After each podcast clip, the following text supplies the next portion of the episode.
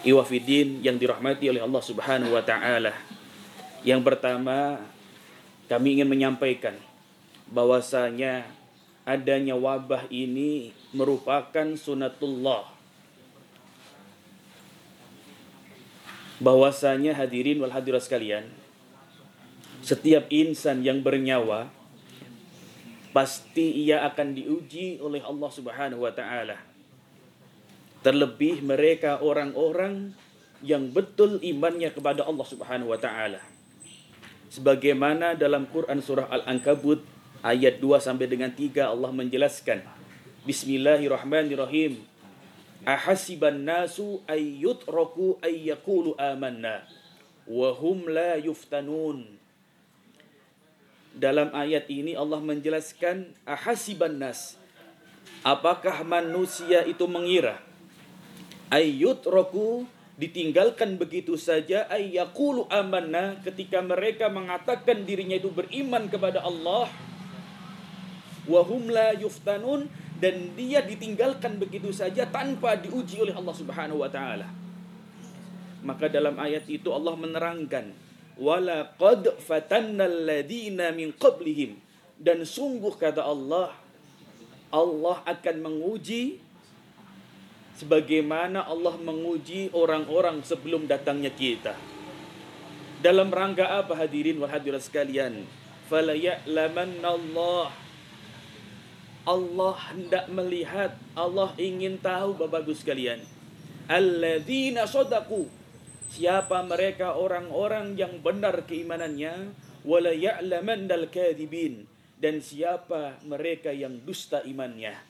Oleh karena itu satu hal yang harus kita tekankan, yang harus kita edukasi terhadap diri kita bahwasanya ujian ini merupakan sunatullah. Berikutnya, hadirin wal hadirat sekalian, Rasulullah Shallallahu alaihi wasallam menjelaskan bahwa seseorang itu akan senantiasa diuji oleh Allah sebanding dengan kualitas keimanannya. Dalam sebuah riwayat yang disampaikan oleh Mus'ab bin Said, seorang tabi'in dari ayahnya, bahwasanya Rasulullah Shallallahu Alaihi Wasallam pernah suatu ketika ditanya, Ya Rasulullah, wahai Rasulullah, ayyun nasi asyaddul bala. Siapa dari manusia itu yang paling berat cobaannya? Yang paling berat ujiannya? Maka waktu itu Rasulullah Shallallahu Alaihi Wasallam menjelaskan, al-anbiya Summal amsalu fal amsal. Kata Nabi yang paling berat ujiannya itu mereka.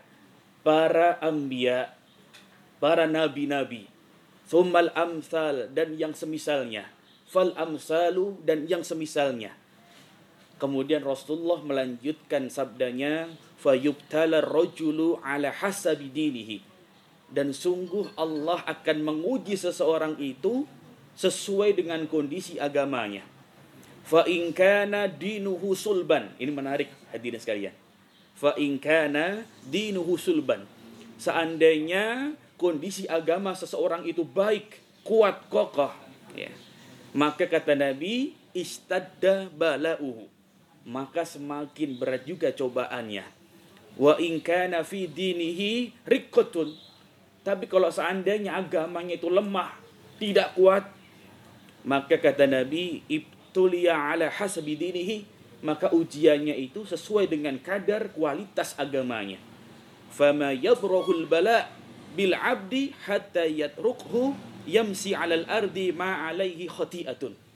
Dan betul-betul seorang hamba ini akan terus diuji oleh Allah Subhanahu wa taala sampai dia ini berjalan di atas muka bumi tanpa adanya dosa. Masya Allah hadirin wal hadirat sekalian yang dirahmati oleh Allah Subhanahu wa taala. Inilah kondisi yang seharusnya dilakukan oleh seorang yang mengatakan dirinya beriman kepada Allah dan Rasulnya. Adapun hadirin wal hadirat sekalian, macam-macam ujian ini banyak sekali. Ya. Sampai kemudian dalam ayatnya surah Al-Baqarah ayat 155 Allah menegaskan, Bismillahirrahmanirrahim. Walanabluwannakum bisyai'in minal khawf wal ju' wa naqsim minal amwal wal anfusi was samarati wa bassiris sabirin. dalam Quran surah Al-Baqarah ayat 155 ini Allah menegaskan dan sungguh kata Allah lanuwab lanu lanabluwannakum ya. Allah akan menguji kalian semuanya bisain dengan sesuatu minal khauf ya. rasa khawatir bahkan termasuk hari ini kepanikan di mana-mana ya. wal rasa lapar wa naksim minal amwal dan termasuk kekurangan dalam hal harta wal anfus bahkan ada ujian Allah yang sampai kemudian orang itu kehilangan nyawanya. Wasamarat dan tidak luput juga ujian Allah pun juga menerpa mereka di sektor pertaniannya. Wabasiris sabirin. Maka berikanlah kabar gembira kata Allah bagi mereka orang-orang yang bersabar di atas ujian itu. Hadirin wal hadirat sekalian yang dirahmati oleh Allah Subhanahu wa taala. Tentu kondisi kita hari ini tidak mudah. Tapi satu hal yang harus kita fahami bersama dalam suatu hadis Rasulullah juga menjelaskan bahwa adanya wabah penyakit ini merupakan suatu ujian tapi juga sekaligus wabah penyakit ini sebagai rahmat bagi orang yang beriman. Yang pertama Rasulullah pun juga pernah menjelaskan dalam suatu hadis ya, yang diriwayatkan dari istri Nabi yang bernama Aisyah radhiyallahu anha bahwasanya Rasulullah sallallahu alaihi wasallam pernah berkata ya, pernah berkata bahwasanya Aisyah sa'altu Rasulullah sallallahu alaihi wasallam pernah bertanya kepada Nabi ngandi taun tentang adanya wabah penyakit ini. Fa'ahbaroni maka pada hari itu Nabi mengatakan ya, tentang wabah itu annahu adzabun yab'atsuhullahu ala may yasha. Bahwasanya adanya wabah itu sebagai ya, wabah sebagai azab ujian bagi mereka yang dikehendaki oleh Allah Subhanahu wa taala. Wa annallaha dan kata Rasul wa annallaha dan sesungguhnya Allah ja'alahu rahmatan lil mu'minin. Dan pada hadis itu Rasulullah menerangkan bahwa ujian itu atau wabah itu sebagai rahmat bagi mereka orang-orang yang beriman. Oleh karena itu hadirin wal hadirat sekalian yang dirahmati oleh Allah Subhanahu wa taala tetap bersabar di atas ujian ini ya. Dan terus berikhtiar ya. Terus berikhtiar menghadapi ujian ini dengan sabar, dengan ikhlas. Mudah-mudahan dengan hal ini menjadikan Allah dengan ridho dengan ujian ini. Ya. Menjadikan kita ridho dengan ujian ini dan Allah pun ridho terhadap kita. Dan mudah-mudahan sekalipun kita sedang diuji oleh Allah, kita pun juga mendapatkan kebaikan dari Allah Subhanahu wa taala. Berikutnya hadirin wal hadirat sekalian yang dirahmati oleh Allah Subhanahu wa taala, ujian datang, sudah saatnya kita sebagai orang yang beriman meneladani bagaimana para ambiya itu menghadapi ujian dari Allah Subhanahu wa taala.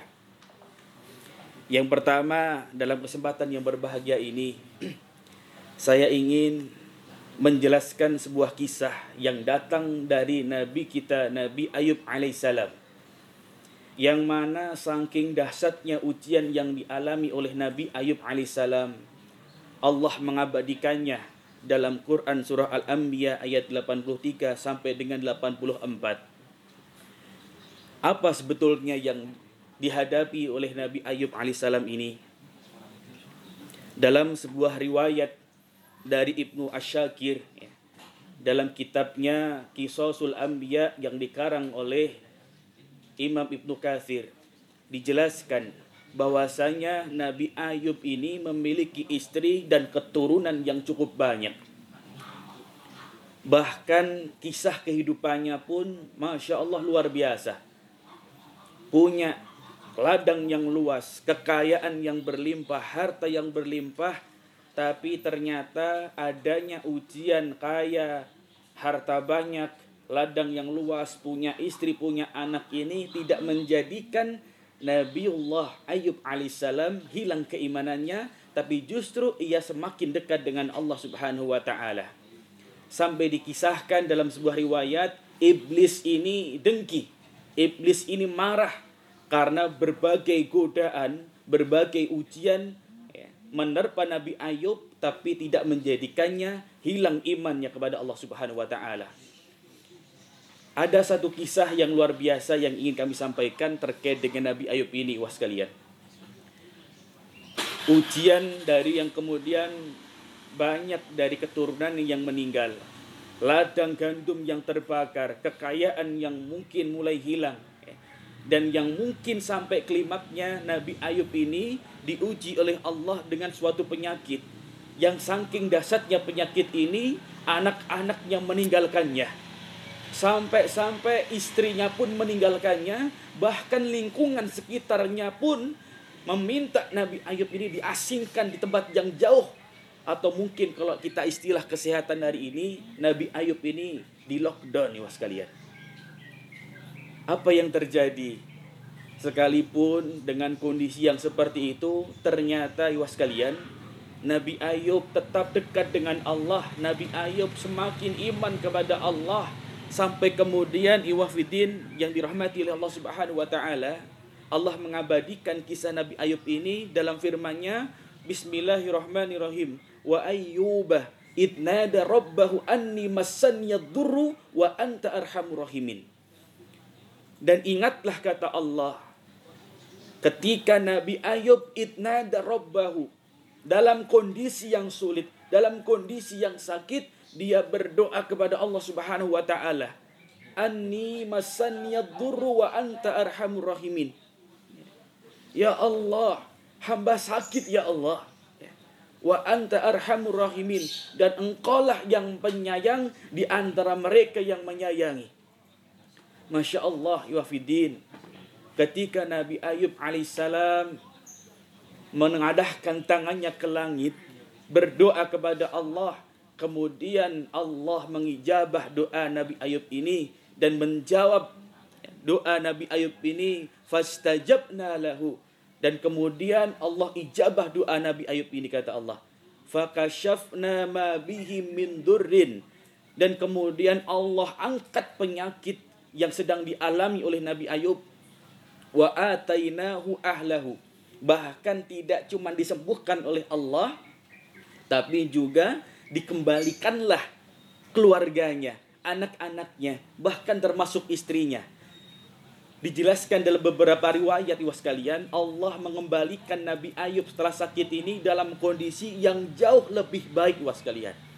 Sampai-sampai istrinya pun ketika bertemu dengan Nabi Ayub tidak mengenali. Karena memang kondisinya Nabi Ayub ini jauh lebih baik daripada sebelumnya. Wa mislahum ma'hum dan termasuk iwas kalian apa yang dimiliki oleh Nabi Ayub ini dikembalikan oleh Allah Subhanahu wa taala rahmatan min indina. Hal ini merupakan rahmat Allah yang diberikan kepada kita. Wa dzikra lil abidin dan sebagai peringatan bagi hamba-hambanya Allah Subhanahu wa taala. Hadirin wal hadirat sekalian, Masya Allah begitu luas, begitu banyak pelajaran yang kita bisa ambil dari kisah Nabi Ayub alaihissalam. Yang pertama, tetap bersabar di atas ujian itu. Yang kedua, ikhlas ridho dengan ujian itu dan terus berdoa kepada Allah karena sebagaimana yang disampaikan oleh Nabi Allah Muhammad wasallam bahwasanya ad-du'a silahul mu'min bahwasanya doa itu merupakan senjatanya orang yang beriman. Dengan jalaran doa ini Bapak Ibu sekalian, Allah mengangkat penyakit, Allah mengangkat ujian yang dialami oleh Nabi Ayub alaihissalam. Masya Allah, tabarakallah. Berikutnya hadirin wal hadirat sekalian yang dirahmati oleh Allah Subhanahu wa taala.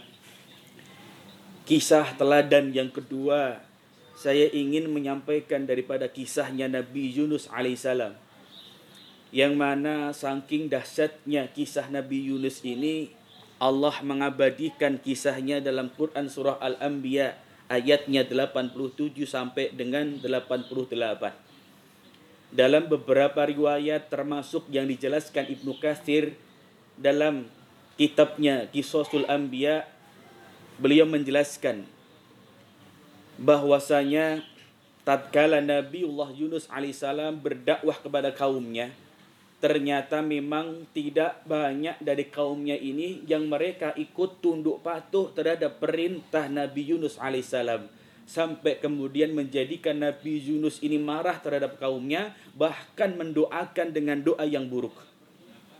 Bahwasanya mereka akan ditimpa dengan sebuah musibah yang kemudian Allah abadikan kisahnya ini dalam Al-Quran. Bismillahirrahmanirrahim. Wa dhannuni mughadiban. Dan ingatlah kata Allah dengan kisahnya Nabi Yunus alaihissalam. Idzahaba mughadiban. Tatkala dia ini pergi meninggalkan kaumnya dalam kondisi yang marah. Fadhanna an lan. Ya. Yang mana waktu itu hadirin wal hadirat sekalian Nabi Yunus meninggalkan kaumnya yang kemudian mengadakan perjalanan ke laut ya. dengan menaiki kapal bersama rombongannya. Dan tentu ya, tidak ada prasangka apa pun bagi Nabi Yunus alaihissalam terhadap keputusannya itu. Tapi masya Allah di sinilah kemudian ujian itu mulai datang dari Allah Subhanahu Wa Taala tatkala Nabi Yunus alaihissalam menaiki kapal dan mulai menyeberangi lautan. Dalam kondisi itu Allah hadirkan ujian yang mana Bapak Ibu sekalian saat itu kondisi kapal ternyata kelebihan muatan. Sampai kemudian kapal itu solusinya cuma satu harus ada penumpang yang di atasnya itu diturunkan dari kapal sehingga kemudian ya, mereka pun mengundi ya. Dari nama-nama penumpang yang ada diundilah nama-nama itu. Dan qadarallahu ma sa'a yang dirahmati oleh Allah Subhanahu wa taala beberapa kali diadakan undian ini ternyata yang pertama yang muncul adalah namanya Nabi Yunus alaihissalam kemudian diulang lagi. Yang kedua ternyata sama wafidin yang keluar juga namanya Nabi Yunus alaihissalam Sampai kemudian diulang lagi yang ketiga pun juga sama wafidin. Ternyata yang keluar adalah Nabi Yunus alaihissalam. Sehingga waktu itu diputuskanlah keputusan yang mana Nabi Yunus diceburkan ke laut wafidin. Yang luar biasa hadirin wal hadirat sekalian dalam ayatnya ini Allah menjelaskan fanada fi dhulumat dan dalam kondisi gelap yang sangat gelap itu Nabiullah Yunus alaihissalam tetap berdoa kepada Allah. Yang menarik hadirin wal hadirat sekalian.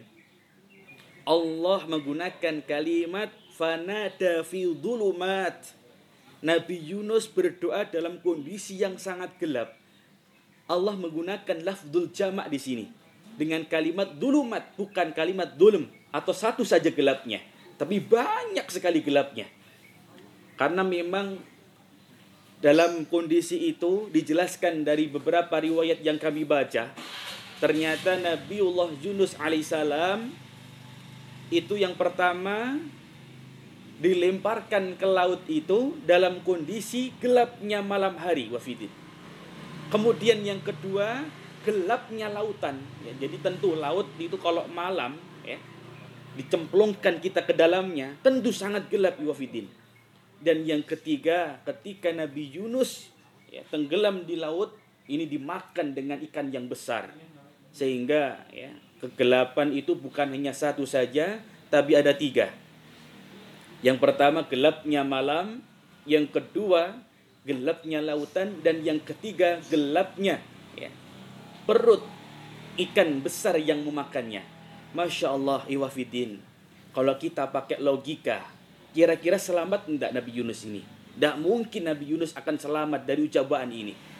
Ya, sudah dilemparkan dalam kondisi malam hari di tengah lautan ditambah dimakan ikan. Itu kalau kita pakai logika kita, tidak mungkin Nabi Yunus ini akan selamat dari musibah ini. Tapi masya Allah hadirin wal hadirat sekalian yang dirahmati oleh Allah Subhanahu wa taala. Dalam ayat ini Allah menjelaskan fi dhulumat sekalipun dalam kondisi yang sangat sulit, sekalipun dalam kondisi yang sangat gelap, ternyata Nabi Yunus ini terus berdoa kepada Allah Subhanahu wa taala dengan doanya la ilaha illa anta tidak ada Allah, tidak ada Tuhan ya. Melainkan Allah Subhanahu wa taala. Jadi senantiasa Nabi Yunus mentauhidkan Allah Subhanahu wa taala. Subhanaka inni kuntu minadh dhalimin. Maha suci engkau ya Allah, inni kuntu minadh dhalimin. Hamba ini termasuk orang yang zalim. Bukan hanya mentauhidkan Allah, tapi juga mensucikan Allah. Dan lantas Nabi Yunus bertaubat kepada Allah subhanahu wa ta'ala. Dan Masya Allah hadirin wal hadirat sekalian. Ya. Setelah ujian ini datang, Nabi Yunus berdoa kepada Allah, mentauhidkan Allah, mensucikan Allah, bertaubat kepada Allah. Allah mengijabah doa Nabi Yunus. Fastajabna lahu. Ya, Allah mengijabah doanya Nabi Yunus. Wa najjainahu dan bahkan Allah menyelamatkannya. Minal ghammi dari segala bentuk kedukaan yang ada. Wa kadzalika nunjil mu'minin. Dan seperti itulah Allah menyelamatkan orang-orang yang beriman. Oleh karena itu hadirin wal hadirat sekalian yang dirahmati oleh Allah Subhanahu wa taala saya ingin mengajak kepada sahabat-sahabat sekalian, hadirin wal hadirat sekalian yang dirahmati oleh Allah Subhanahu wa taala. Sekalipun mungkin kondisi kita dalam kondisi yang sangat sulit, bahkan banyak dari kita yang dalam kondisi berduka. Tapi belajarlah kita dari kisah Nabi Yunus tetap berikhtiar tetap berdoa kepada Allah, semakin dekat mentauhidkan Allah Subhanahu wa taala, termasuk mensucikan Allah Subhanahu wa taala, termasuk juga bertaubat kita kepada Allah Subhanahu wa taala. Mudah-mudahan dengan hal itu Allah segera angkat penyakit Allah akan segera angkat wabah penyakit yang hari ini melanda sebagian besar daripada penduduk dunia hari ini. Wallahu alam bisawab hadirin wal hadirat sekalian. Mungkin ini sesi pertama yang bisa kami sampaikan. Mudah-mudahan apa yang kami sampaikan ini bermanfaat untuk saya pribadi dan umumnya untuk hadirin wal hadirat sekalian dan selebihnya insya Allah setelah ini kita lanjutkan dengan sesi talkshow ataupun mungkin tanya jawab. Oleh karena itu sepenuhnya waktu kami kembalikan kepada moderator kita Mas Nasidini. Jazakumullah khairan. Baik pemirsa tabel TV yang insya Allah dirahmati Allah Taala. Alhamdulillah tadi materi sudah diberikan oleh Ustadz Haidar Mubarak meneladani para anbiya dalam menghadapi ujian Allah ya. Ada beberapa contoh juga yang tadi beliau sampaikan, di antaranya ada Nabi Ayub, Nabi Yunus dan beberapa yang lainnya. Untuk pemirsa semuanya, Tabligh TV yang insya Allah dirahmati Allah Taala. Anda bisa bertanya di eh, kesempatan pagi hari ini melalui line WhatsApp ya di 081226170777. Nanti insya Allah akan dijawab oleh uh, Ustadz Haidar ya di uh, samping saya masih duduk beliau begitu. Ya, baik untuk kesempatan uh, pagi hari ini sebelum saya menjawab uh, sebelum saya membacakan maksudnya ya membacakan pertanyaan pemirsa semuanya mungkin Ustadz ini bisa diminum terlebih dahulu Ustadz. Ini ada kopi ini ada airmu ya, ya tadi dipersembahkan oleh uh, Ustadz Andika ya tadi yang membelikan. Nggak tahu pakai uangnya siapa ya. eh, ya. Monggo Ustadz diminum terlebih dahulu. Sambil saya menantikan yang bergabung melalui WhatsApp maupun juga yang lain. Ya di WhatsApp uh, sudah ada beberapa Ustadz. Ini yang bertanya saya bacakan satu persatu nanti biar untuk dijawab ya. Nah ini Ustaz. Uh, terkait dengan wabah covid ini Ustaz ya. Tadi kan ujian. Ujian ini kan sebenarnya luas maknanya tapi kalau di negara kita saat ini atau di dunia saat ini yang baru uh, menjadi ujian kita salah satunya adalah covid 19 begitu nah ini mungkin ada hubungannya juga yaitu Ustadz mohon izin untuk bertanya boleh nggak saat ini mohon izin Ustadz silakan iya. yang pertama bagaimana ketentuan hukum sholat berjamaah digantikan di rumah terkait dengan wabah COVID-19 yang saat ini melanda Ustaz. Mengingat di beberapa daerah kondisinya berbeda-beda. Nah, mungkin kalau di Jakarta, kemudian di Surabaya, kemudian di Solo kan mungkin berbeda Ustaz ya. E, korbannya dan lain sebagainya kan berbeda. Ini bagaimana ketentuan hukumnya. Kemudian ini ada hubungannya, saya bacakan sekarang Ustaz, yang hubungannya dengan itu. Yang kedua yaitu bagaimana hukumnya mengganti sholat Jumat dengan sholat duhur di rumah Ustaz. Nah ini mungkin dua pertanyaan awal ini terkait ujian COVID-19 bisa dijawab terlebih dahulu Ustaz. Ustaz. Jazakallah khairul jaza atas pertanyaan yang ada. Allahumma la sahla ila ma ja'altahu sahla wa anta hasna idza sahla.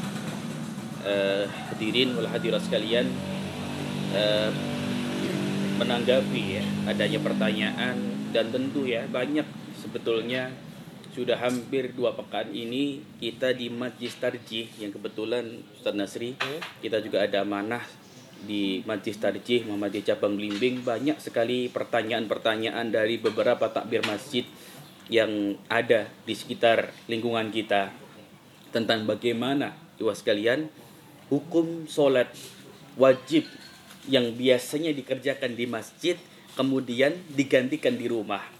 Bahkan termasuk Itu juga sholat wajibnya dulu ya sholat yang wajibnya dulu. Termasuk juga ya yang berkaitan dengan sholat Jumat. Apakah boleh digantikan di rumah? Hadirin wal hadirat sekalian yang dirahmati oleh Allah Subhanahu wa taala. Sebelum mungkin saya menjawab terkait dengan hal ini ada satu hal penting yang ingin kami sampaikan bahwasanya dalam kita beragama dalam kita menjalankan syariatnya Allah yang pertama harus dengan ilmu ya. harus dengan ilmu jangan disandarkan pada perasaan ini yang pertama ya. karena kalau kita menjalankan syariatnya Allah disandarkan pada ilmu ini insya Allah dalilnya jelas. Perintahnya jelas. Sumbernya juga jelas. Tapi kalau kemudian ya dalam kita menjalankan syariatnya Allah disandarkan pada perasaan kita maka biasanya mohon maaf apa yang kita jalankan dalam syariat ini jauh daripada perintah Allah jauh daripada perintah Rasulullah Sallallahu Alaihi Wasallam. Oleh karena itu cukup bahaya hari ini ya. Ketika kemudian ada yang menanggapi fatwa-fatwa yang ditetapkan para ulama-ulama kita tapi kemudian karena tadi ya, saya bilang menjalankan syariat ini bukan disandarkan pada hukum tapi disandarkan pada perasaan maka banyak dari mereka ini yang kemudian mohon maaf Pak Nasri hmm? jadi mereka ini menjalankan syariat itu yang kemudian berdasarkan perasaan dia saja bukan dengan ilmu Wafidin lah padahal liwah sekalian yang dirahmati oleh Allah Subhanahu wa taala ya dalam hal ini kalau seandainya dalam kita menjalankan syariatnya Allah ini kita sandarkan pada perasaan tentu sangat berbahaya. Sebagai contoh misalkan, ya. Di saat kondisi tidak ada air, cuaca dingin atau bahkan kita dalam kondisi sakit, ya. Itu sebetulnya ada rukhsah. Ada rukhsah bahwasanya kita boleh mengganti wudhu itu ketika hendak sholat digantikan dengan tayamum Nah, maka kalau orang itu biasa ya mengedepankan perasaan, bisa jadi was kalian ketika ada rukhsah untuk menggantikan dengan tayamum tayamum ini yang enggan menggunakan. Kenapa demikian? Karena tadi orang mantep rasanya. Jadi kalau orang Jawa itu bilangnya orang mantep. Jadi Arab sholat kok orang wudhu, orang nyekel banyu, wih rasanya orang sah sholati. Padahal tidak bisa demikian wafidin. Ada rukhsah dalam syariat Allah ini bahkan dicontohkan oleh Rasulullah SAW ketika dalam kondisi sakit, ketika dalam kondisi dingin, ketika dalam kondisi tidak ada air itu dibolehkan menggantikan wudhu itu dengan tayamum. Ya. Nah, ini perlu dengan ilmu was sekalian. Yang kedua contoh yang lain, ya. Di saat antum safar wafidin, ya. Di saat antum safar, itu sebetulnya di sana ada rukhsah boleh kita mengerjakan sholat itu dengan cara dijamak ya. Baik dijamak takdim maupun takhir atau bahkan dikosor sholatnya itu boleh tapi tidak. Terkadang ini tidak berlaku mas. Kalau pakai perasaan ya, ya Ustaz ya? Karena dia yang dikedepankan perasaan dia ya. Akhirnya apa? Wah aku ramantep Hmm. Yang salate ora tertib, tidak sesuai dengan waktunya. Bahkan rasrek kalau seandainya sholat ini digabung-gabung. Ini ada yang seperti ini Mas Nasri. Ya. Maka dalam hal ini padahal ketika kita safar ada sunnah di sana yang harus kita amalkan, ya. Kemudian yang ketiga Iwafidin. Contoh lagi.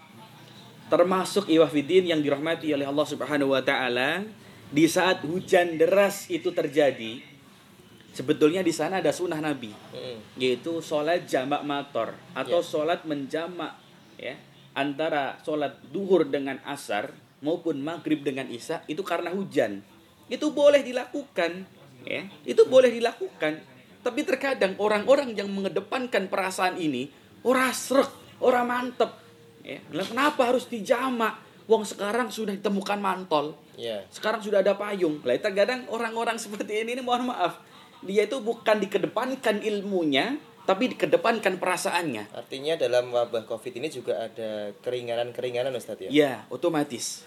Ya. Jangankan dalam kondisi wabah, jangankan dalam kondisi wabah, dalam kondisi hujan saja itu boleh wafidin. Bahkan ya, nanti bisa kalian rujuk ya, termasuk dalam kitab yang disusun oleh ulama-ulama kita di Muhammadiyah, ada kitab HPT. Bisa nanti dicek di bab bagaimana mengerjakan sholat ketika hujan. Itu boleh sholatnya di rumah. Ya. Bahkan seorang muadzin pun ya, dianjurkan ya, menambahkan lafat setelah hayya 'alas shalah, hayya 'alal falah. Itu diganti setelah itu lafat ditambahkan dengan lafat sallu fi rihalikum, sallu fi buyutikum. Salatlah kalian di rumah-rumah kalian, salatlah kalian di rumah-rumah kalian. Ini tandanya apa? Di sana ada rukhsah. Iya. Ya, maka di sini jangan dipakai logika ini ketika mengamalkan sunnah karena beberapa orang ini menganggap ketika kita nggak tadi ya nggak menggunakan air kemudian tidak eh, apa tertib dalam sholatnya karena safar atau bahkan yang ketiga tadi tidak sholat tepat waktu karena hujan ini dianggap orang-orang yang mengerjakan rukhsah ini meninggalkan sunnah padahal tidak demikian. Yang betul adalah mereka ini mengamalkan sunnah dari sunnah yang satu Ke sunnah yang ke lain. sunnah yang lain. Bukan meninggalkan sunnah wafidin ini penting untuk kita pahami karena termasuk bagaimana Artinya dalam keadaan wabah Covid ini ada keringanan-keringanan Ustadz ya? Diperbolehkan untuk sholat di rumah, Iya. kemudian tidak sholat Jumat. Ya, Bisa, termasuk itu, ya, termasuk keringanan ketika terjadi wabah ini. Maka sebetulnya mohon maaf Menasri, bukan kapasitas saya untuk berfatwa ya, bukan kapasitas saya untuk berfatwa dalam hal ini, tapi saya mencoba ya ikut mensosialisasikan bagaimana ketetapan Majelis Ulama Indonesia tentang penyelenggaraan ibadah di saat wabah seperti ini. Ini saya sebetulnya ada yang perlu saya tampilkan sebetulnya, tapi mungkin barangkali insya Allah nanti akan kita share ya, Wafidin, materi saya ini. Semoga nantinya bisa dikaji kembali oleh takmir-takmir masjid yang ada di lingkungan kita, ya. Dan nanti insya Allah juga bisa kalian download sendiri hadirin sekalian tentang fatwa MUI berkaitan tentang penyelenggaraan ya ibadah dalam situasi wabah. Jadi wafidin yang dirahmati oleh Allah Subhanahu wa taala, tentu ya ulama-ulama kita yang ada di MUI ini bukan sembarangan ketika mereka menetapkan hukum dan tentu mereka menimbang banyak hal dari perintah Allah, dalil-dalil yang berdasarkan Al-Qur'an dan juga dalil-dalil yang disandarkan pada hadis-hadis Nabi, termasuk juga disandarkan pada kaidah-kaidah fikih Hmm. yang kemudian mereka hasilkan suatu ketentuan hukum. Ya. Maka dari itu saya ingin membacakan ya biar nanti tidak ada pengurangan dan mudah-mudahan tidak ada kesalahan dalam saya membacakan karena saya cuma membacakan saja ketetapan daripada Majelis Ulama Indonesia berdasarkan kasus terjadinya wabah hari ini. Ada yang pertama, hadirin wal hadirat sekalian, saya ingin bacakan fatwa Majelis Ulama Indonesia nomor 14 tahun 2020 ketentuan hukum. Saya masuk langsung ke ketentuan hukum, Hafidin. Yang pertama, setiap orang wajib melakukan ikhtiar, menjaga kesehatan, dan menjauhi setiap hal yang dapat menyebabkan terpaparnya penyakit. Karena hal itu merupakan bagian dari menjaga tujuan pokok beragama atau yang disebut oleh Imam Ash-Shatibi ad-dhariyah al-khamsah. Ad-daruriyat al-khamsah. Jadi seorang yang beriman tentu wajib ya baginya melakukan ikhtiar menjaga kesehatan dan termasuk menjauhi setiap hal yang dapat menyebabkan terpaparnya penyakit. Ini yang pertama. Kemudian yang kedua, hadirin wal hadirat sekalian, orang yang terpapar virus corona, perhatikan. Orang yang telah terpapar virus corona atau dinyatakan dia ini positif terkena virus corona, maka wajib baginya menjaga diri dan mengisolasi agar tidak terjadi penularan kepada orang lain. Maka wah Fidin Mas Nasri ya. Di sini ulama sudah cukup jelas ya. Baginya orang yang sudah positif terkena virus corona ini, sholat Jumatnya boleh ya, digantikan dengan sholat zuhur. Ya, karena sholat Jumat merupakan ibadah yang wajib yang melibatkan banyak orang ya, sehingga berpeluang kalau seandainya orang yang positif kena corona itu ikut jamaah sholat Jum'ah ya, maka khawatirnya wabah itu semakin meluas. Maka kalau orang sudah dinyatakan positif oleh pihak uh, kesehatan ya. ya rumah sakit ya, maka dia wajib mengisolasi diri bahkan boleh ya dia meninggalkan sholat Jumat dan menggantikannya dengan sholat zuhur di rumahnya. Ini boleh ya. Termasuk juga baginya haram melakukan aktivitas ibadah sunnah yang dapat membuka peluang terjadinya penularan seperti jamaah lima waktu, ya, sholat tarawih, sholat id, ya, termasuk juga menghadiri pengajian atau tablik akbar. Jadi masya Allah, Mas Nasri ini sudah cukup jelas sebetulnya, ya. Apalagi bagi mereka yang positif terkena penyakit atau virus COVID-19 ini. Yang ketiga, untuk orang yang sehat dan belum diketahui atau diyakini tidak terpapar COVID-19 ya dalam fatwa itu harus memperhatikan hal-hal sebagai berikut. Jadi untuk mereka yang sehat ya dan yang belum diketahui atau diyakini terpapar virus COVID-19 ini maka ada beberapa hal yang diperhatikan. Poin A, saya ingin bacakan. Dalam hal ini ia berada di suatu kawasan yang potensi penularannya tinggi atau sangat tinggi berdasarkan ketetapan pihak yang berwenang, maka ia boleh meninggalkan sholat Jumat dan menggantikannya dengan sholat zuhur. Ya. Jadi bukan menggantikan sholat Jumat di rumah, bukan, hmm. tapi menggantikan sholat Jumat itu dengan sholat zuhur yang di dikerjakan ya? di rumah. Jadi bukan, bukan sholat Jumatnya. Menggantikan sholat zuhur di masjid. Ya, hmm. itu ya. Kemudian serta meninggalkan jamaah sholat lima waktu, sholat tarawih dan id di masjid atau tempat umum lainnya. Itu berarti yang uh, potensi terpaparnya tinggi saja. Ya? Yeah. Mungkin yang sudah ada korban di sana banyak yeah. gitu. Mungkin dalam kondisi itu penularannya hmm. cukup Sangat masif, tinggi. ya cukup masif ya. Kemudian yang kedua, dalam hal ketika ya di suatu kawasan yang potensi penularannya rendah. Nah, ini ada lagi fatwa berdasarkan ketetapan pihak yang berwenang maka ia tetap wajib. Ini perhatikan. Hmm. kalau kondisinya wilayah itu potensi penularannya rendah maka kalau fatwa ulama ya Majlis Ulama Indonesia maka ia tetap wajib menjalankan kewajiban ibadah sebagaimana yang biasanya dilakukan ya. Tapi tetap wajib menjaga diri agar tidak terpapar COVID-19 seperti halnya ya boleh Mas Nasri ya dalam upaya preventif ya. Bahkan juga dalam kaidah kan dijelaskan ya al wiqayatu khairu minal ilaji mencegah itu lebih baik daripada mengobati. Maka boleh ya kita mengerjakan kewajiban kita ya, sholat wajib di masjid tapi tetap memperhatikan ya menjaga diri kita. Seperti halnya tidak bersalaman ya tidak berpelukan tidak cium tangan ya atau bahkan membawa sajadah sendiri dan sering membasuh tangan dan dengan sabun. Yes. Maka ini saya anjurkan untuk takmir-takmir masjid maupun mungkin aparat negara baik mungkin di tingkat kabupaten, kecamatan, bahkan sampai kelurahan, bahkan sampai di tingkat desa ya.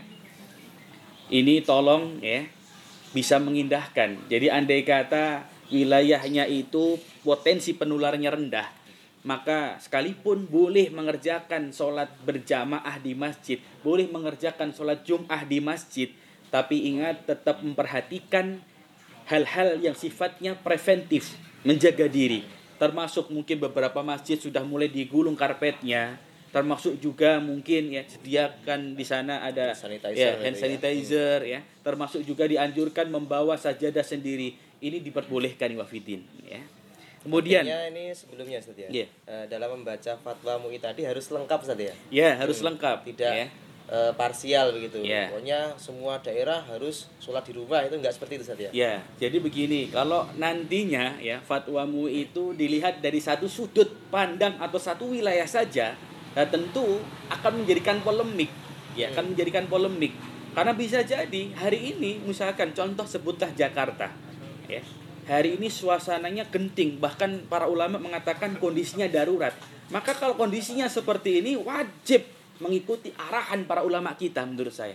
Hmm. Tapi kalau kondisinya sebagaimana wilayah kita hari ini, Sukoharjo lah secara umum gitu kan. Ya kita lihat saja kondisinya. Kalau memang ya potensi penularan itu sangat rendah ya, maka kita boleh ya mengamalkan fatwa ulama Hmm. ya. Poin yang poin yang ya. tadi ya. Maka ini penting untuk kita fahami wafidin yang dirahmati oleh Allah Subhanahu wa taala. Nanti bisa kalian baca sendiri ya. Nanti insya Allah saya kira bisa kita share nanti Mas Nasri di grup-grup WhatsApp WhatsApp yang ada. Kita Allah kita share nanti. Lah bagaimana kemudian Mas Nasri ini juga nggak kalah penting ya. Saya jadi teringat karena beberapa waktu yang lalu Ustadz saya ini biasa sholat jamaah di masjid. Saya ini biasa sholat jum'ah di masjid Ustadz. Bagaimana dengan pahala yang saya dapatkan? Hmm. karena memang ternyata dia ini merasa kalau seandainya hilang gitu ya ya. jadi pahala atau keutamaan sholat berjamaahnya di masjid ini hilang Iwah fidin yang dirahmati oleh Allah Subhanahu wa taala. Jadi kalau pas kondisi darurat yang sampai kemudian loh ya, sampai kemudian mengharuskan kita mengikuti fatwa ulama bahwasanya mengganti sholat wajib kita di masjid di rumah kita mengganti sholat Jumat kita di masjid dengan sholat zuhur yang kita kerjakan di rumah, maka ndak usah khawatir wafidin tentang pahala yang kita dapatkan. Ya. Ada hadis menarik mana sih yang mungkin barangkali perlu kita kaji. Dalam sebuah hadis yang sahih Rasulullah Shallallahu Alaihi Wasallam pernah menyampaikan, Qala Rasulullah Shallallahu Alaihi Wasallam, "Idza maradul abdu aw safara." Jadi kata Nabi, jika seorang hamba itu sakit, ya, au safaro atau dia ini safar. Kutibalahu maka tetap ditulis baginya ini mislu makana ya'malu mukiman sohihan. Ya. Maka dia ini akan tetap ditulis pahalanya sebagaimana dia ini kondisinya mukim dan kondisinya sehat. Sebagaimana hari biasa artinya. Ustaz, Ya, sebagaimana hari-hari biasanya. Jadi misalkan begini was kalian, antum misalkan mohon maaf ya, ada yang sakit. Misalkan ada dari kata yang sakit, biasanya ini sholat jamaah terus di masjid. Hmm, Ya. Tidak pernah absen ya. Tidak pernah absen bahkan masya Allah, ya. Bahkan juga tidak pernah ketinggalan sholat sunnahnya. Hmm. Eh, Maka bagaimana ya Wafidin?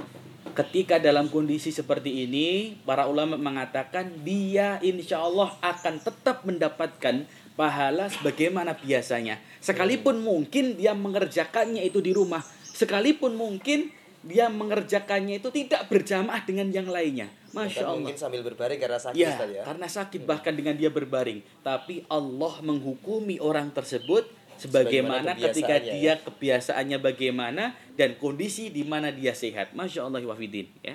Termasuk juga ketika dia safar ya. Tentu ya kalau pas safar ya ada dari kita yang mungkin mengerjakan sholat wajibnya itu dengan cara menjama Ya. ya tentu di sana mungkin dia tidak mengerjakan amalan-amalan sunnah. Tapi masya Allah kata Rasulullah dia tetap mendapatkan pahala sebagaimana biasanya. Kalau biasanya dia mengerjakan sholat sunnah insya Allah sekalipun dia safar dan tidak mengerjakan sholat sunnah tapi dia tetap mendapatkan pahala mengerjakan sholat su sunnah sebagaimana biasanya Ini ada Mas. pertanyaan Ustaz, terkait masih ada hubungannya dengan yang antum sampaikan tadi, Iya. tapi ini agak berbeda. Iya. Ini saya bacakan ya.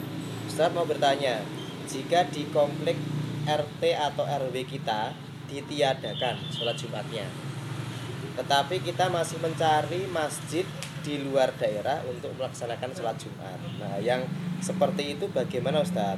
Apakah berpahala? Apakah lebih baik sholatnya luar saja di rumah? Eh, kalau seperti itu gimana Ustaz? Ya, iwafidin dalam ayatnya Allah menjelaskan fattaqullaha mastata'tum. Bertakwalah kalian kepada Allah semampu kalian. Ini artinya apa Mas Nasri? Dan juga hadirin wal hadirat sekalian. Jadi memang ya, saya ingin sampaikan memang ini ada perbedaan di beberapa tempat. Hmm. Ada yang bahkan di beberapa daerah itu yang memang masjidnya itu ditutup total, Tidak untuk tidak sholat untuk jamaah, ya. sholat jamaah, tidak untuk sholat Jumat. Hmm. Tapi ternyata pada kenyataannya banyak dari warga Jamaahnya yang sekitar ngungsi. situ ya mengungsi mencari masjid yang lain. Ya. Maka iwafidin yang dirahmati oleh Allah Subhanahu wa taala ya, tentulah yang paling afdol dalam kondisi seperti ini kita ikut anjuran para ulama kita. Saya kembalikan ke hukum yang tadi. Kalau memang kondisinya darurat ya, kalau kondisinya darurat maka ikutlah pendapat ulama kita kerjakan sholat jamaah kita di masjid digantikan dengan yang di rumah. Ya. Kemudian sholat Jumat yang dikerjakan di masjid digantikan dengan sholat duhur di rumah. Ini kalau kondisinya darurat. Hmm. Tapi kalau kondisinya tadi penularannya tidak banyak, penularannya tidak masif, belum ada ya gitu bahkan di situ belum ada warganya yang mungkin terpapar virus corona ini, maka di sini wafidin yang dirahmati oleh Allah Subhanahu Wa Taala tidak ada salahnya jika mungkin ya terpaksa harus mengungsi di masjid yang lainnya. Itu tidak ada masalah. Tapi juga jangan menyalahkan ya jangan menyalahkan kalau seandainya beberapa masjid khususnya di masjid-masjid besar termasuk mungkin juga di Masjid Agung ya Sukoharjo ya. Sukoharjo pun sudah ada penutupan di sana itu kemudian jangan disalahkan upaya pemerintah itu pun dibolehkan Hmm. Yufidin Ya. karena bisa jadi yang ikut sholat jamaah di situ bukan dari warga sekitar situ saja tapi bisa jadi dari beberapa wilayah yang mungkin bisa jadi berasal dari wilayah yang sudah dinyatakan darurat positif wabah virus corona ini. Nah, ini Mas Fitin. Ya. Baik Ustadz, ini pertanyaan berikutnya masih ini karena sebenarnya tadi ujian ini secara umum Ustadz ya, tapi Iya. karena ini mungkin baru musim corona, yang tanya ini hampir semuanya tentang corona Ustadz. Saya lanjutkan Ustadz di bawahnya. Ustadz, dalam situasi seperti sekarang ini, pabrik yang karyawannya ribuan itu apa juga harus diliburkan Ustadz? Nah ini. Kalau masih jalan terus, apakah tidak termasuk zolim? Karena kemungkinan bisa menularkan COVID-19. Nah ini kalau menurut Ustadz bagaimana Ustadz? Ya, Iwafidin yang dirahmati oleh Allah Subhanahu wa taala. Tentu saya paham betul bagaimana kondisi yang menimpa saudara-saudara kita apalagi pelaku usaha yang besar sifatnya. Jadi memang ini posisinya dilematis ya, posisinya dilematis. Kalau seandainya ya mereka meliburkan karyawannya yang padahal karyawannya bukan cuma satu dua tiga bahkan ribuan bahkan ya. ribuan ini tentu berat seandainya produksi itu dihentikan maka di sini saya tidak berani mengatakan hal itu zalim tapi saya ingin ya, memberikan masukan ya anjuran kepada para segenap ya petinggi-petinggi perusahaan yang barangkali ikut menyaksikan video kali ini Hmm. jadi wafidin yang dirahmati oleh Allah Subhanahu wa taala ya. Innallaha yuridu bikumul yusra wa la yuridu bikumul usra. Dalam hal ibadah saja Allah menginginkan kemudahan. Dan apalagi dalam kondisi wabah seperti ini ini justru iwafidin terutama para petinggi-petinggi sebuah perusahaan maupun mungkin usaha-usaha yang ada di sekitar kita. Jadi andai kata misalkan ya, ada opsi-opsi yang lain, misalkan contoh Mas Nasri, dia buruh menjahit, misalkan Hmm. kemudian jahitannya bisa Bawa pulang rumah. ke rumah, ini tentu bisa dilakukan yang seperti ini, ya. Apalagi kalau sudah kondisinya itu darurat, ya darurat, maka tentu wah sekalian, ya kita tidak masalah, ya bahkan kita harus siap dengan segala risiko yang ada, ya dengan segala risiko yang ada kita meninggalkan pekerjaan kita ya jangan sampai kemudian ya kita bekerja dan itu membahayakan nyawa kita maka untuk para petinggi-petinggi perusahaan ya atau mungkin pelaku-pelaku usaha jika memang kondisi wilayah Anda dalam kondisi yang darurat maka berikanlah kelonggaran dan di waktu-waktu inilah mungkin Allah ingin antum sekalian itu berbuat baik kepada orang lain bahkan memberikan kelonggaran kepada orang lain ya Makanya Mas Nasri ini bukan hanya masalah itu saja ya, termasuk mungkin saya terus terang agak prihatin ini. Bagaimana kemudian di saat-saat sulit seperti ini ternyata masih banyak orang-orang oknum-oknum yang memanfaatkan momentum musibah ini untuk meraup keuntungan yang sebesar-besarnya. Seperti menimbun barang. Ya, seperti halnya menimbun barang, kemudian juga meninggikan harga yang dibutuhkan masyarakat kita dengan harga yang tinggi. Ini kan aneh gitu ya. Maka saya ingin menekankan hadirin wal hadirat sekalian, ya, dalam kondisi seperti ini justru ya pintu kebaikan itu dibuka oleh Allah. Maka Anda kalau seandainya punya perusahaan, punya karyawan yang banyak, kalau kondisinya darurat, maka berikanlah kelonggaran pada karyawan-karyawannya untuk mengerjakan syukur-syukur bisa digantikan dari yang di pabrik dipindahkan ke rumah. Ya. Kemudian yang kedua, antum-antum yang mungkin barangkali hari ini pelaku-pelaku bisnis yang mungkin menyediakan hand sanitizer, termasuk juga masker atau mungkin yang lainnya, iwafidin, ya anda kalau mau bisnis, bisnislah dengan yang wajar. Jangan sampai ketika mungkin saudara-saudara kita diuji, justru mengambil keuntungan yang sangat besar. Jangan, karena saya prihatin Mas Nasri. Yeah. Ada beberapa itu yang mohon maaf, Padahal biasanya, contoh ini ya, saya kemarin terus terang juga mencarikan, sempat beli ya, ya sempat beli hand sanitizer untuk santri-santri kita di pesantren Imam Suwoto. Kita mencari hand sanitizer itu sampai berhari-hari, itu nggak dapat dapat Bahkan ada yang menawarkan hand sanitizer itu yang biasanya cuma di angka 400 ribu, 500 ribu per 5 liter. Hmm. Hari itu dijual dengan harga tiga kali lipatnya. Hmm. Ini mohon maaf, yeah. menurut saya dolim sekalian. Ya. Maka antum pelaku usaha yang seperti ini jangan dibiasakan seperti ini. Nggak berkah usahanya. Ya. Maka kalau kalian jual, ambil keuntungan yang sewajarnya saja. Ya. Karena tiga kali lipat ini. Yang yeah. sebelumnya cuma 300-400 ribu, jadi berapa? Satu setengah juta itu. Ya. Belum lagi masker ya. Belum lagi yang lainnya. Iwafidin dalam kondisi yang seperti ini sudahlah kita mengamalkan hadis Nabi. Innallaha fi aunil abdi madamal abdu fi auni ahihi. Dalam hadisnya yang sahih Rasulullah menyebutkan sesungguhnya Allah akan menolong seorang hamba itu jikalau dia menolong saudaranya. Maka ini momentum yang tepat. Kita tidak tahu. Oke bisa jadi hari ini kita terbebas dari wabah ini. Yeah. Kita aman dari wabah ini. Tapi kita tidak tahu ketetapan Allah besok yang terjadi kepada kita apa.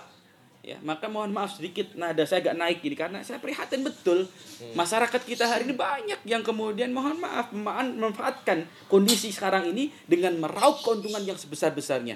Padahal dalam hadisnya yang saya bacakan tadi Mas Nasri, hmm. ya, tentu dalam kondisi yang sulit, masyarakat sedang diuji, mereka itu membutuhkan pertolongan. Harusnya kita bisa ya, memudahkan ya. ya. Harusnya kita memudahkan mereka. Kalaupun menjual, ya, ya harga normal saja. seperti biasanya, ya, ya. Normal seperti biasanya. Kalaupun mengambil keuntungan, janganlah sampai tiga kali lipat. Bahkan hmm. ada yang lima kali lipatnya. Nah, untuk bilah min darik. Iwafidin. Inilah ajaran agama kita. Dalam kondisi yang seperti ini, hendaklah kita berbuat baik kepada sesama biar nantinya Allah juga akan membalas kita dengan kebaikan. Itu saja Mas Nasi barangkali. Baik, Ustaz, ini mungkin masih ada beberapa pertanyaan Ustaz. Bisa kita lanjutkan Ustaz ya? Ya mungkin satu atau dua Oh, baik. Ya, ini masih ada dua yang uh, bergabung via WA. Kita bacakan dulu. Ustaz, ini berkaitan dengan sholat uh, di masjid di kala COVID-18 eh, 19 Ustaz.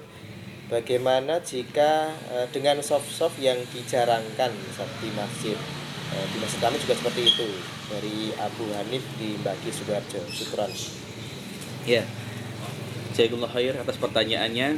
Adapun ya teknis ya bagi mereka yang memang ya tetap menjalankan sholat jamaah di masjid hmm. memang sebagian ulama ya dengan memperhatikan beberapa kaidah fikih ad-dhararu yazal ya daf'ul mafasid muqaddamu ala jalbi masalih ya dan tentunya melihat beberapa ulama-ulama ketika berfatwa terkait dengan hal ini maka ya Mas Nasri memang kalau kaidahnya ketika orang sholat berjamaah hmm. itu kata Nabi sawu sufufakum fa inna taswiyatas sufufi min tamami sholah.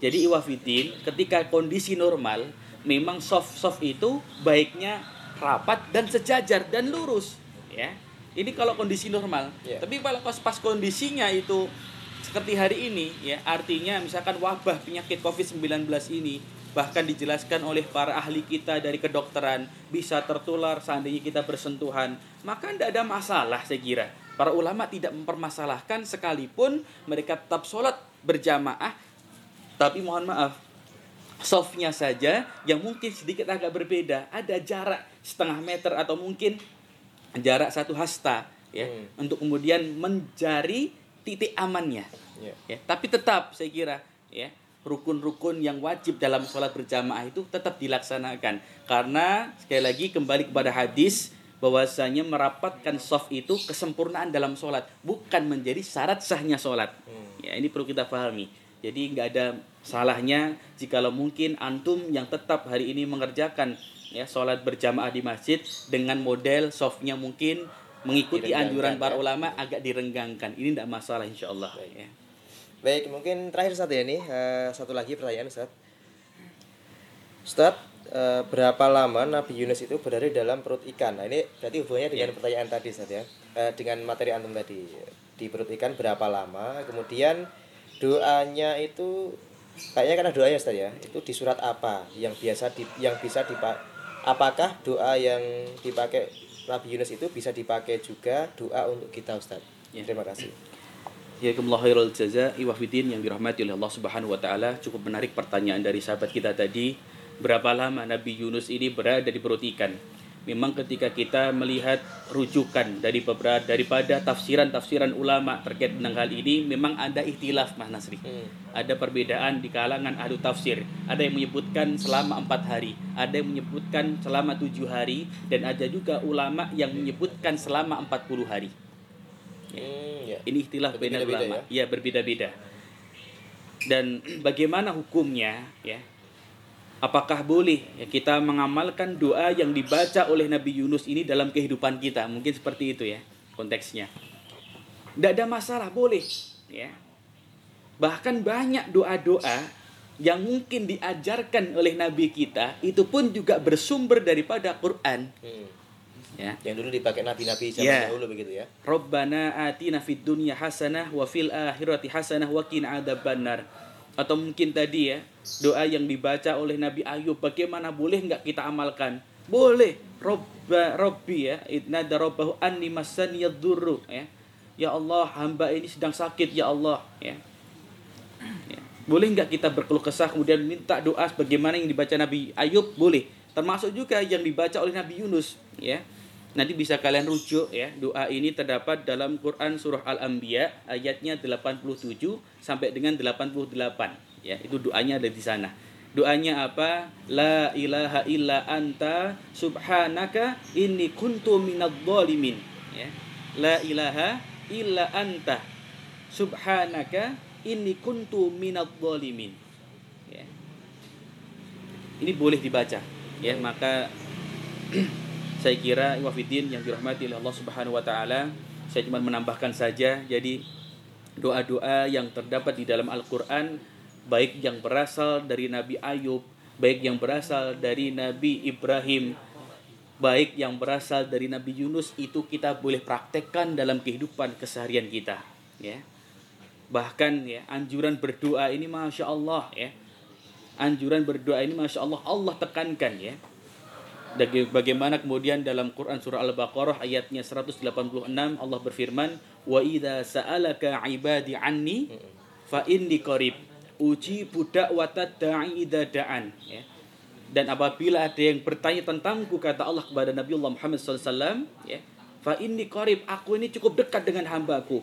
Dan janji Allah Mas Nasi kepada mereka yang berdoa kepada Allah uji budak watat da'i da'an. Dan Allah akan mengabulkan doa bagi mereka yang berdoa kepadanya. Nah, ini menarik masa sih.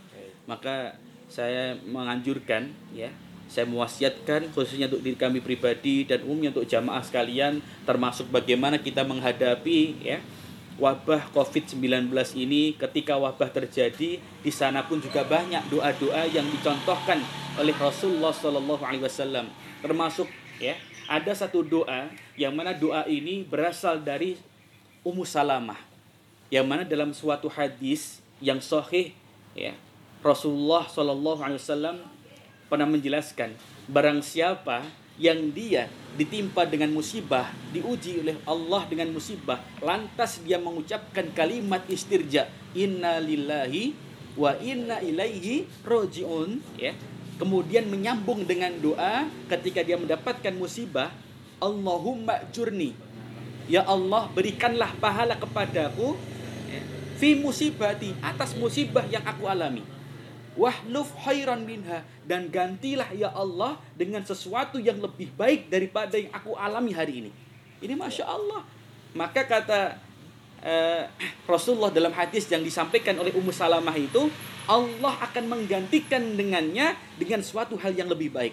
Karena waktu itu Mas Nasri, jadi riwayatnya waktu itu Ummu Salamah itu ditinggal ditinggal oleh suaminya. Jadi suaminya meninggal. Yeah dan waktu itu Ummu Salamah diajarkan Nabi dengan membaca doa tadi. Ya.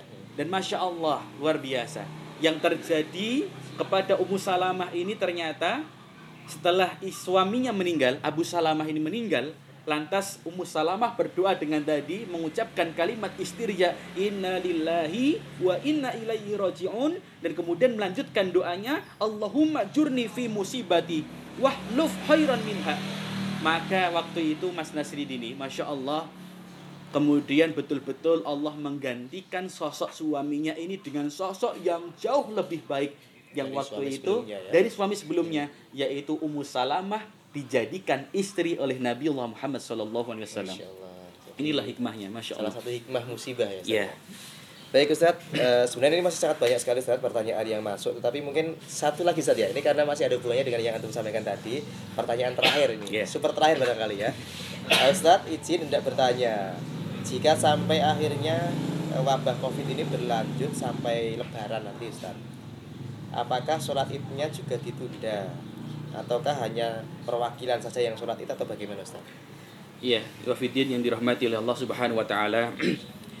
saya tentu menjawab pertanyaan ini merujuk ya daripada fatwa-fatwa ulama kita. Bahkan hari ini yang terbaru pun juga sudah ada ya. Hmm. Redaksi anjuran beribadah dalam kondisi wabah jikalau mungkin sampai nanti wabah ini berkelanjutan sampai nanti bulan Ramadan. Oh, yang sampai Ramadan sudah ya, ada. sampai ya? sudah ada. Nanti bisa kita share insya Allah. Hmm. Maka mungkin ringkas saja para ulama menjelaskan jika mungkin kondisi wabah ini berkelanjutan sampai nanti tiba Ramadan wafidin.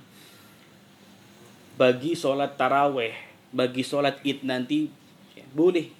Ya para ulama membolehkan untuk tidak mengerjakannya secara berjamaah atau tempat umum. Tentu ini melihat bagaimana kondisi, kondisi wilayahnya atau ya. daerahnya. Kalau seandainya kondisinya darurat genting maka ikutlah pendapat para ulama tidak usah mengadakan, tidak apa-apa karena jika mengadakan tentu akan membahayakan. Sholat taraweh tetap dikerjakan dalam kondisi darurat tentu membahayakan orang lain. Hmm. Atau sholat itu tetap dikerjakan dalam kondisi darurat padahal waktu itu berkumpul di situ manusia dari macam-macam ya. ya tempat yang berasal maka tentu akan membahayakan. Nah, maka di sini kembali kepada kaidah fikihnya darul mafasid muqaddamu alal jalbi masalih menghindarkan mafsadah itu lebih utama dibandingkan mengambil maslahat. Maka Iwafidin uh, saya rasa kita ikut saja pendapat para ulama kita andai kata nanti betul-betul terjadi ya wabah ini berkelanjutan sampai Ramadan tiba maka tidak ada salahnya jangankan sholat tarawih yang sifatnya sunnah saja yang sholat Jumat saja boleh digantikan di rumah, apalagi cuma sholat taraweh, apalagi juga sholat id. Sholat itu hukumnya apa? Sholat id itu hukumnya sunnah, bukan wajib. Yang wajib saja boleh digantikan di rumah, apalagi yang yang sholat sunnah. Wallahu alam bisawab. Mungkin ya. ini Mas Asih. Baik, uh, mungkin terakhir Ustadz ini untuk pemirsa Tablik TV dan juga pendengar RDS FM di pagi hari ini. Sebelum kita pamit Ustadz ada pesan-pesan Ustadz mungkin untuk masyarakat Solo Raya mungkin yang mendengarkan atau juga kalau di YouTube bisa didengar semua ya Mas Majid ya. Bisa didengarkan semua dilihat semua. Uh, pesan-pesan Ustadz terkait dengan ujian atau mungkin menghadapi uh, menyambut Ramadan nanti Ustadz. Di tengah ujian nanti seperti ini uh, apa pesan antum untuk kaum muslimin Ustaz? Silakan Ustaz. Ya, Iwahwidin yang dirahmati Allah Subhanahu wa taala. Benarlah kita saat ini sedang dalam kondisi ujian yang ada dan masya Allah dampaknya luar biasa. Tapi satu hal saya berwasiat untuk senantiasa meningkatkan keimanan kita dan ketakwaan kita kepada Allah Subhanahu wa taala. Dan terus berdoa kepada Allah mudah-mudahan ya musibah yang kita alami hari ini segera berlalu tentu memperbanyak zikir kepada Allah, syukur-syukur membaca doa-doa sebagaimana yang mungkin Rasulullah ajarkan. Salah satunya mungkin membaca doa Bismillahi la yadurru ma'asmihi syai'un fil ardi wala fis sama wa huwas samiul alim. Atau mungkin juga membaca doa Allahumma ini a'udzubika minal barasi wal jununi wal judami wa syai'il asqami ya Allah. Ya doa-doa ini dibaca ya sekalian. Ya diulang-ulang ya syukur-syukur dicari waktu-waktu yang mustajabah agar betul-betul musibah ini segera diangkat oleh Allah dan kita pun bisa menjalankan ya termasuk nanti Ramadan itu dengan hikmat dengan nikmat dan termasuk juga ya kita bisa menjalankan sholat berjamaah di masjid dengan tenang termasuk juga mungkin beberapa wilayah yang sudah kondisinya darurat sudah mulai normal kembali. Mudah-mudahan dengan doa-doa dan ikhtiar kita bersama kemudian yang kedua saya juga berpesan agar senantiasa bersabar termasuk mungkin yang harus ya yang harus menjalani karantina ya karena beberapa kita mendapatkan informasi datang dari luar wilayah dan harus menjalani karantina, maka bersabar ya. Karantina adalah diperbolehkan dalam ajaran agama kita, isolasi pun juga boleh dilakukan dalam ajaran agama kita. Maka bersabarlah antum yang hari ini menjalani karantina, mudah-mudahan Allah hindarkan antum sekalian dari wabah penyakit ini. Dan yang ketiga, bagi mungkin jika ada saudara-saudara kita yang sakit dan dinyatakan positif oleh oleh uh, tenaga kesehatan kita bahwasanya dia terpapar penyakit COVID-19 ini mudah-mudahan Allah angkat penyakitnya sebagaimana Allah mengangkat penyakitnya Nabi Ayub alaihissalam terus berdoa mudah-mudahan Allah berikan kesembuhan. Dan yang terakhir usikum wa iya ya nafsi bitaqwallah. Sekali lagi terus kita tingkatkan keimanan dan ketakwaan kita kepada Allah. Dan termasuk ya kita siapkan diri kita pribadi kita dengan persiapan yang terbaik untuk menghadapi untuk menyambut datangnya bulan Ramadan nanti. Dan mudah-mudahan segala ikhtiar kita segala usaha kita terkait ya wabah Covid-19 ini diberikan kemudahan oleh Allah diberikan keselamatan oleh Allah dan juga diangkat segera wabah ini oleh Allah Subhanahu wa taala dari seluruh muka bumi dan mudah-mudahan Allah senantiasa menjadikan diri kita ini pribadi yang istiqomah. Ini saja barangkali yang kami sampaikan dalam kesempatan yang berbahagia ini. Kurang dan lebihnya mohon maaf. Aku qouli hadza wastaghfirullah li wa lakum. Assalamualaikum warahmatullahi wabarakatuh. Waalaikumsalam warahmatullahi Baik pemirsa Tablikmu TV yang insya Allah dirahmati Allah SWT dan juga pendengar RDS FM yang juga dirahmati Allah SWT Demikian tadi materi dari Ustadz Haidar Mubarak LCMH terkait dengan menghadapi ujian eh, meneladani para anbiya dalam menghadapi ujian. Insya Allah kita akan berjumpa kembali di pertemuan hari Ahad yang akan datang di jam yang sama insya Allah jam 6 sampai jam setengah 8 eh, dan pemirsa kami sampaikan bahwa kajian pagi hari ini kita uh, siarkan selain di YouTube Tablik TV juga di on air 101,4 RDS FM juga di Facebook Muhammadiyah Cabang Bimbing kemudian Instagram tablikmu.or.id dan juga streaming www.rdsfmsolo.com Baik pemirsa Tablik TV yang insya Allah dirahmati Allah SWT uh, eh, Pertemuan kita hari ini mungkin kita cukupkan. Insya Allah kita bertemu di hari Ahad yang akan datang. Saya Ahmad Nasri yang bertugas di kesempatan pagi hari ini. Kalau ada kurangnya mohon maaf. Aku luka lihada wa astagfirullahaladzim Assalamualaikum warahmatullahi wabarakatuh